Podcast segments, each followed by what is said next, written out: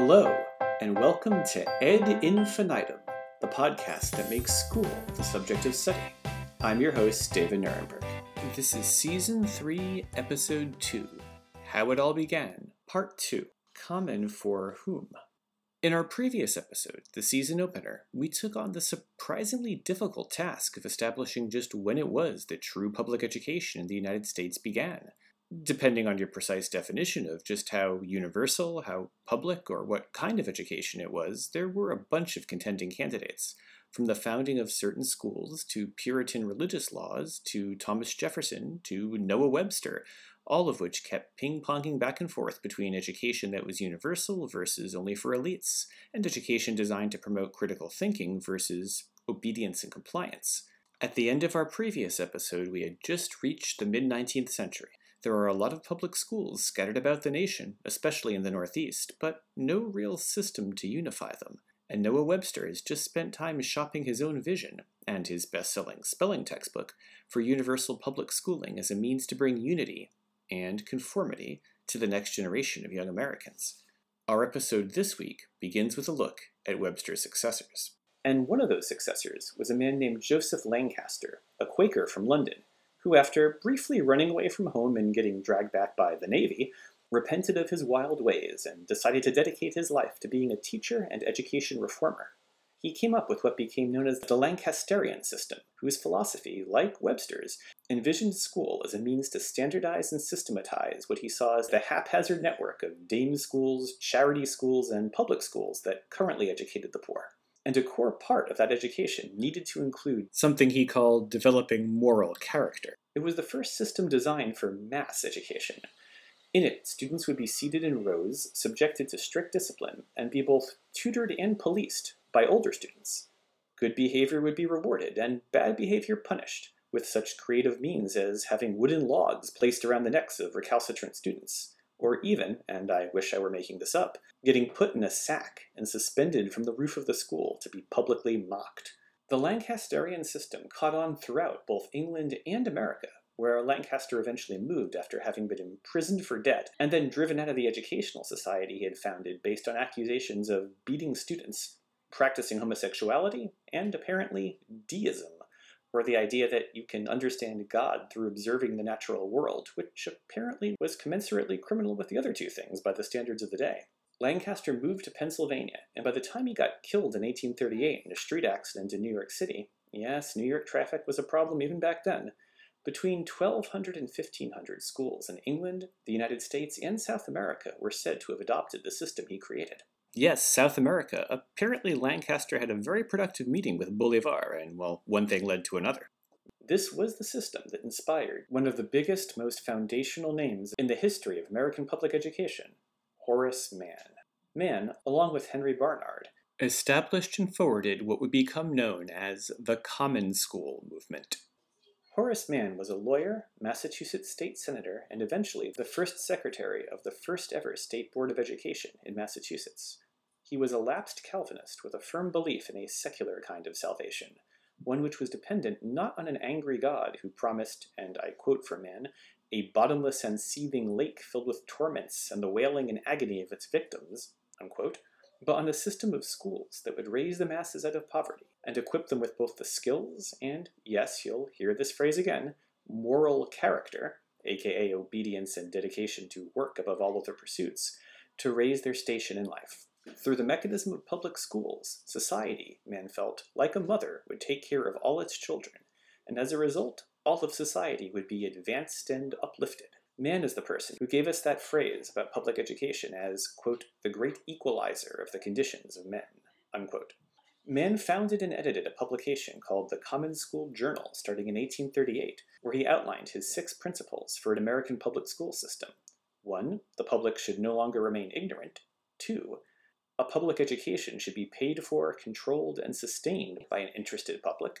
Three, that this education will be best provided in schools that embrace children from a variety of economic backgrounds. Four, that this education must be non sectarian. He didn't go so far as to say secular, for reasons we'll discuss shortly. Five, that this education must be taught using the tenets of a free society. And six, that education should be provided by well trained professional teachers. Mann supposedly visited every single school in the state of Massachusetts. It's kind of hard to confirm that, but let's just say he got around, and used every bit of his considerable influence in the legislature and state bureaucracy to bring his vision of public schooling to fruition. Now, timing is everything. Mann was engaging in this work in the late 1830s and early 1840s, at the height of social unrest and rioting over Irish immigration, and his arguments about education as crime prevention touched a chord in many law and order type politicians and citizens. Mann's insistence on this education being secular, though, made him enemies among various influential Christian groups, which is why he finally said, okay, fine, public education can be openly Christian so long as it doesn't promote any particular single version of Christianity. I guess if you're truly secular, or Jewish, or Muslim, or something else, you're out of luck, but hey, this was pretty progressive by the standards of the day.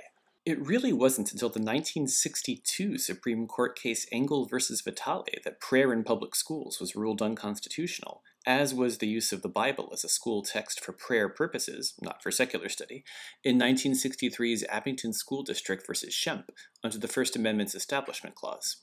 Mann's vision was not progressive enough for some during his time, though. Proto communists, like the Working Man's Party in New York, felt that Mann's idea of common schools didn't go far enough, that equalizing society required active dismantling of all systems of social class, not just manufacturing a quiescent and obedient underclass, and that to really change things, public schools should actually all be boarding schools where rich and poor children alike would be educated with equal resources and not have to go home to vastly unequal economic circumstances. As you may be able to guess, that vision never came to pass.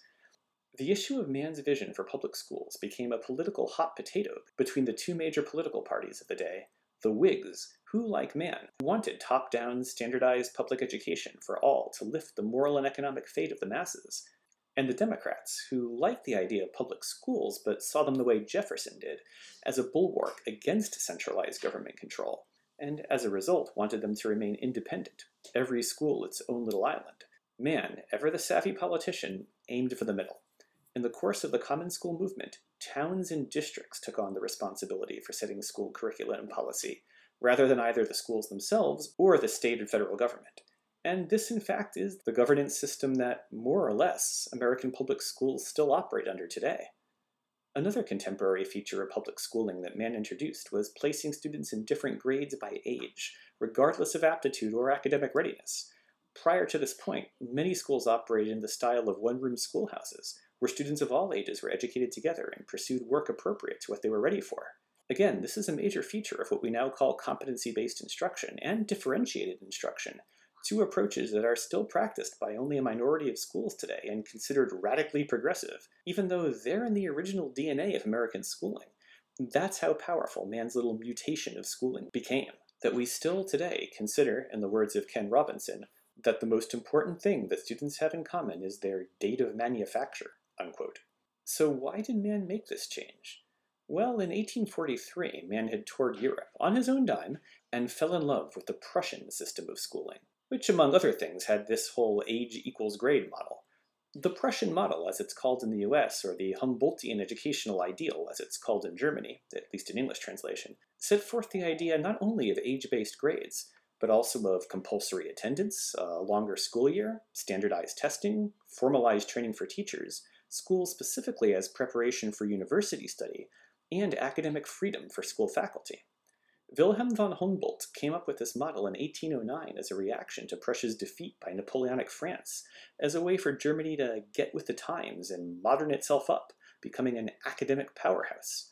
The system was actually a key component of the emergent movement for unified German nationalism among the various German statelets in the Confederacy, and Mann saw similar potential for a commonly shared public education to unify what he saw as America's own fractious population. Mann continued to publish journals and various annual reports and make speeches, and eventually did get a somewhat standardized curriculum into Massachusetts schools, even as Henry Barnard, his counterpart in Rhode Island, did the same. Thanks to their influence, the McGuffey Readers became the new most popular school text. These were textbooks designed by William Holmes McGuffey, who was said to have been teaching in school since age 14.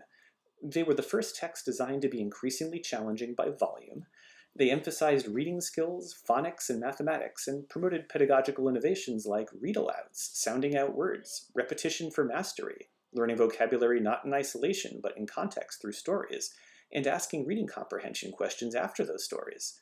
The McGuffey Reader became one of only two books in its era to compete with the Bible for sheer sales. The other, of course, was, too late to make him any money off it, Webster's Dictionary.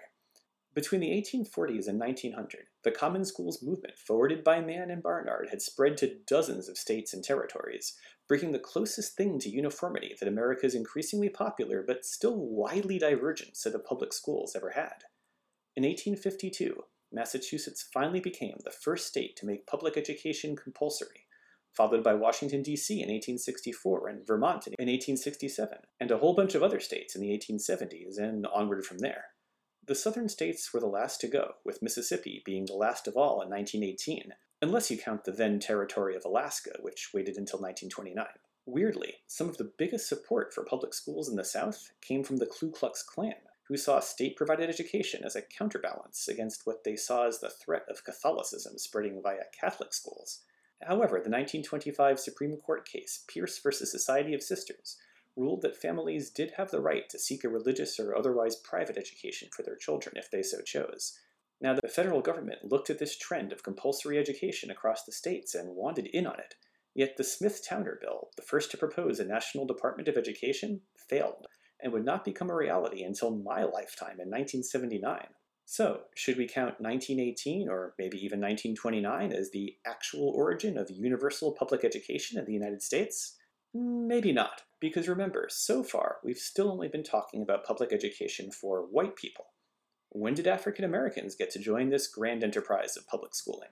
Let's scroll back now and remember as late as the eve of the Civil War in 1860, almost 90% of African Americans were enslaved, and formal education was forbidden to them.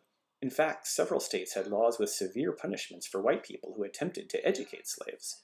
As for free blacks, well, they had been trying to get in on this public school phenomenon since at least 1782, when freed slave turned abolitionist leader Prince Hall led protests in Boston. Hall had previously campaigned for the inclusion of black soldiers in the Continental Army during the Revolutionary War.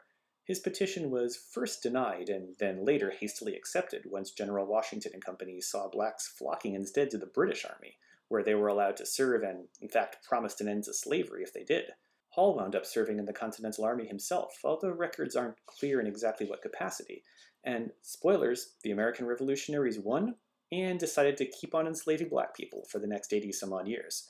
Anyway, Hall's post war crusade was to get African Americans into public schools, on the pretty reasonable grounds that they paid taxes that supported those schools too, and therefore shouldn't their children be able to attend? Well, logic proving no match for racism, the Massachusetts legislature struck down not one, but two bills Prince proposed, and finally he decided to start his own school for free black children operating out of his own home. This began a tradition of private institutions, some started by African Americans themselves and others by white abolitionists of one creed or another, that educated black students. In 1798, African Americans in Boston organized and built the Abiel Smith School, named after the white philanthropist who bankrolled it. Remember that name, Abiel Smith. We'll come back to it. In 1820, the city of Boston used public tax monies to fund two all black schools. As far as I could find, the earliest recorded African American public school student who attended alongside white students was a girl named Carolyn Van Vronker, who attended Lowell High School in 1843. But before that, Canaan, New Hampshire's Noyes Academy in 1835 was, I believe, the first or possibly second private school to enroll an integrated class of students. 28 white and 14 black in its inaugural and, as it turned out, only year. The white students were generally from local families, but many of the black students had come from as far away as Philadelphia to attend and lived with local white host families in order to do so. Noyes Academy opened on March 3rd, and despite this being both a northern state and a hotbed of abolitionism, nearby Dartmouth College, perhaps attempting to atone for its role in Native American cultural genocide, became the first New England college to admit blacks. The first college of all in the United States to do so, incidentally, was the Oneida Institute in Whitesboro, New York. It seemed that the good white folks of New Hampshire fell into a general panic at the idea of, and I quote, inundating the industrious town with paupers and vagabonds and other tales too indecent and too ridiculous to be repeated, unquote. Despite no evidence of this mob of paupers and vagabonds actually existing, much less menacing the white citizens of town, New Canaan citizens voted five months into Noyes Academy's first year to remove the school. And by remove, I mean literally remove. On August 10th, a small army of 500 white men used 100 oxen to actually tear the school off its foundation, and then, for good measure, fired cannons, cannons, mind you, the most powerful weapons of mass destruction at the time, into the homes where African American students were boarding. Defenders of the school found some guns to return fire, holding off the mob until the black students could skip town, and amazingly, no one was killed. But the Noyes incident was cited as a reason schools needed to be segregated by race in the 1849 Massachusetts Supreme Court case where Benjamin F. Roberts, an African American man, attempted to enroll his five year old daughter Sarah in an all white public school because the school she was attending, none other than the Abiel Smith School, if you recall from a few minutes ago, was too far from her home. Several white schools were closer, but they denied her admittance, and one actually had staff physically remove her from the premises. Roberts filed suit on behalf of his daughter, and by the time his case reached the Massachusetts Supreme Court in Roberts v. Boston, was represented by legal powerhouses Charles Sumner and Robert Morris. Sumner, you might recall, is that senator whose opposition to slavery got him beaten nearly to death on the Senate floor by South Carolina Senator Andrew Butler. And there are a zillion things today, including a major tunnel, named after Sumner in Boston. Morris, from Salem, Massachusetts, was the first black male lawyer to file a lawsuit in the United States and also the first to win a lawsuit. Morris had made some amazing speeches during this trial, including this one. Quote, it is very hard to retain self respect if we see ourselves set apart and avoided as a degraded race by others. Do not say to our children that, however well behaved, their very presence in a public school is a contamination to your children. Unquote. Unfortunately, the judge, Lemuel Shaw, had 13 years earlier ruled in Commonwealth v. Aves that slaves being transported through Massachusetts were not to be considered free, but merely sojourners, hence the origin of the name that black abolitionist legend Isabella Belle Baumfree took on, Sojourner Truth. So it wasn't surprising that Shaw ruled that the state constitution of Massachusetts allowed public schools to be segregated by race. So, yes, the same state to create the first public schools was also the first state to enshrine the legality of segregated public schools. Massachusetts, y'all, not some southern state. The later Supreme Court case, Plessy versus Ferguson, and the whole separate but equal BS that case established rested heavily on the Roberts versus City of Boston decision as precedent. This was, shall we say, not Massachusetts's finest hour. While integrated public schools still cropped up here and there, the vast majority remained segregated, either directly by law, as in the South, or by more indirect laws and methods like redlining and restrictive covenants in the North. It wasn't until the Brown v. Board of Education decision in 1954 that segregated schools were declared to be inherently inferior to, quote, regular public schools for white people, and the decision to finally integrate public education for all children technically marked the beginning of true, universally accessible, mandated public education in the United States, even though in practice schools are as segregated now as they were in 1968. And I have a whole episode, Season 2, Episode 7, about why that is and why it continues to be the case. But yes, 1954, technically the beginning of public education for every single kid in America uh, unless you count non-English speakers, whose rights to a public education they could actually understand wouldn't be enshrined until the Equal Opportunity in Education Act of 1972. Or children with significant special needs who could just be shunted off into a room somewhere until the passage of the Education for the Handicapped Children Act in 1975, which really didn't have its full teeth until 1990, when it became the Individuals with Disabilities Education Act. So, okay, 1990 the birth of true universal public education in the United States. Maybe. I think it still depends on how you define that. You can very well argue, as Jonathan Kozol and many others do, that the, quote, savage inequalities that create such wildly different levels of resources for rich and poor towns, for white and many students of color, constitute two or more separate and highly unequal experiences, if not formal systems of public education.